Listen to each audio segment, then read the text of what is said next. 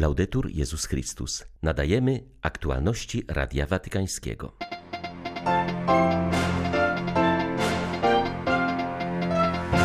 Papież Franciszek sprzeciwił się wszelkim formom eutanazji i samobójstwa. Na audiencji środowej podkreślił, że śmierć trzeba przyjąć, a nie ją zadawać. Ojciec Święty kolejny raz wezwał do modlitwy o pokój na Ukrainie, wskazał, że wojna jest szaleństwem. Istnieje pewien nurt, który chce zniszczyć Benedykta XVI i jego dzieło, mówi arcybiskup Genswein, komentując serię ataków na papieża seniora. 9 lutego witają Państwa Łukasz Sośniak i Beata Zajączkowska. Zapraszamy na serwis informacyjny. To życie jest prawem, a nie śmierć. Nie można mylić pomocy chorym z niedopuszczalnymi praktykami, które prowadzą do eutanazji, mówił papież Franciszek podczas audiencji środowej. W katechezie ukazał świętego Józefa jako patrona dobrej śmierci. Polaków zachęcił do modlitwy za chorych, grzeszników i umierających. Ojciec Święty podziękował Benedyktowi XVI za jego list, w którym pisze o sobie, że bycie chrześcijaninem pozwala mu przejść z ufnością przez mroczną bramę śmierci. Zauważył, że jest to bardzo cenna rada, ponieważ kultura dobrobytu stara się usunąć rzeczywistość śmierci, którą jednak pandemia koronawirusa uwypukliła w dramatyczny sposób. To było przerażające. Śmierć była wszędzie. Wielu braci i sióstr straciło bliskich, nie mogąc być blisko nich, a to uczyniło śmierć jeszcze trudniejszą do zaakceptowania i przemyślenia. Mimo to na wszelkie sposoby staramy się wyprzeć myśl o naszej skończoności, łudząc się, że w ten sposób możemy odebrać śmierci jej moc i odegnać strach. Wiara chrześcijańska nie jest jednak sposobem na odpędzenie lęku przed śmiercią. Raczej pomaga nam stawić jej czoła. Prawdziwe światło, które rozjaśnia tajemnicę śmierci, pochodzi ze zmartwychwstania Chrystusa. To jest to światło, które czeka na nas za mroczną bramą śmierci. Papież podkreślił, że chrześcijańskie spojrzenie na śmierć może nam pomóc przewartościować to, co w życiu naprawdę jest ważne. Nigdy nie widziałem za karawanem furgonetki na przeprowadzki. Nie ma sensu gromadzić bogactw, jeśli pewnego dnia umrzemy. To, co musimy gromadzić, to miłosierdzie, zdolność do dzielenia się, nie pozostawania obojętnym na potrzeby innych, mówił Franciszek. Dla nas, chrześcijan, zawsze aktualne są dwa spostrzeżenia. Pierwsze, nie możemy uniknąć śmierci i właśnie z tego powodu, gdy uczynimy wszystko, co w ludzkiej mocy, by wyleczyć chorego, Niemoralne staje się poddawanie go uporczywej terapii. Drugie spostrzeżenie dotyczy jakości samej śmierci, ilości bólu, cierpienia. Musimy być wdzięczni za wszelką pomoc, jaką medycyna stara się zapewnić, aby dzięki tak zwanej opiece paliatywnej każda osoba, która przygotowuje się do przeżycia ostatniego etapu swojego życia, mogła to uczynić w możliwie najbardziej ludzki sposób. Musimy jednak uważać, aby nie mylić tej pomocy z niedopuszczalnym uciekaniem się do śmierci. Musimy towarzyszyć ludziom w umieraniu, ale nie wolno nam powodować śmierci, ani też pomagać w jakiejkolwiek formie samobójstwa. To życie jest prawem, a nie śmierć. Trzeba ją przyjąć, a nie zadawać. Ta zasada etyczna dotyczy wszystkich, nie tylko chrześcijan czy ludzi wierzących. Franciszek podkreślił, że dla chrześcijanina dobra śmierć jest doświadczeniem Bożego miłosierdzia, które staje się bliskie względem nas także w tej ostatniej chwili naszego życia. Pozdrawiam serdecznie wszystkich Polaków. Zachęcam Was do ofiarowania Waszych modlitw za stawiennictwem świętego Józefa, wypraszając, by chorzy odzyskali zdrowie, zagubieni doznali nawrócenia i pokoju, a wszyscy wierni w godzinę przejścia do domu Ojca otrzymali łaskę dobrej śmierci. Serca Wam błogosławię. Ojciec Święty zachęcił do dalszej modlitwy w intencji pokoju na Ukrainie, podkreślił, że wojna jest szaleństwem. Pragnę podziękować wszystkim ludziom i wspólnotom, które 26 stycznia zjednoczyły się w modlitwie o pokój na Ukrainie. Nadal błagajmy Boga o pokój, aby napięcia i groźby wojny zostały przezwyciężone poprzez poważny dialog i aby przyczyniły się do tego również rozmowy w formacie normandzkim.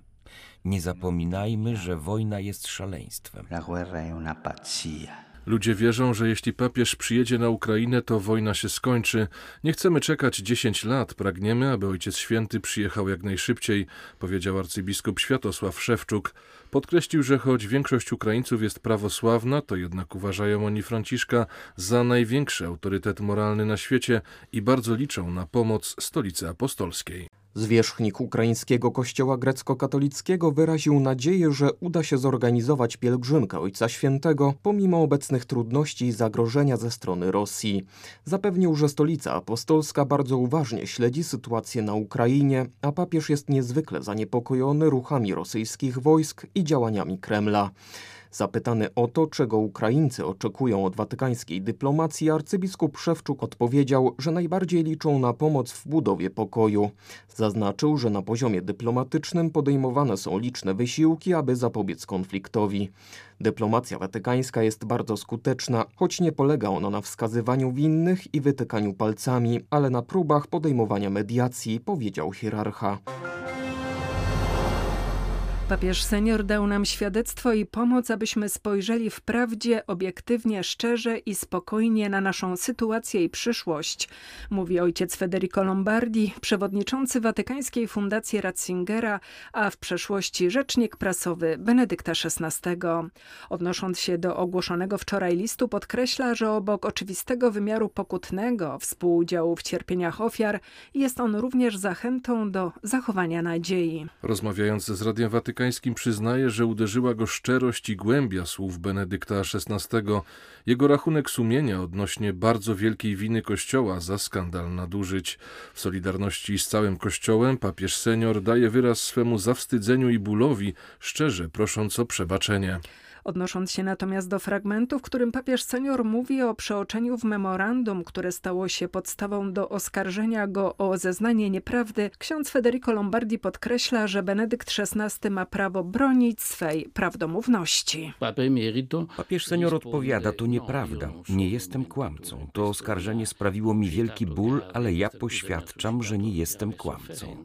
Muszę powiedzieć, że osobiście jestem w pełni przekonany, że powinien on bronić swej prawdomówności. Jest to bowiem jeden z rysów jego osobowości i postawy na przestrzeni całego życia. Ja sam mogę o tym zaświadczyć, ponieważ przez wiele lat żyłem obok niego jako jego współpracownik. Służba prawdzie zawsze była u niego na pierwszym miejscu.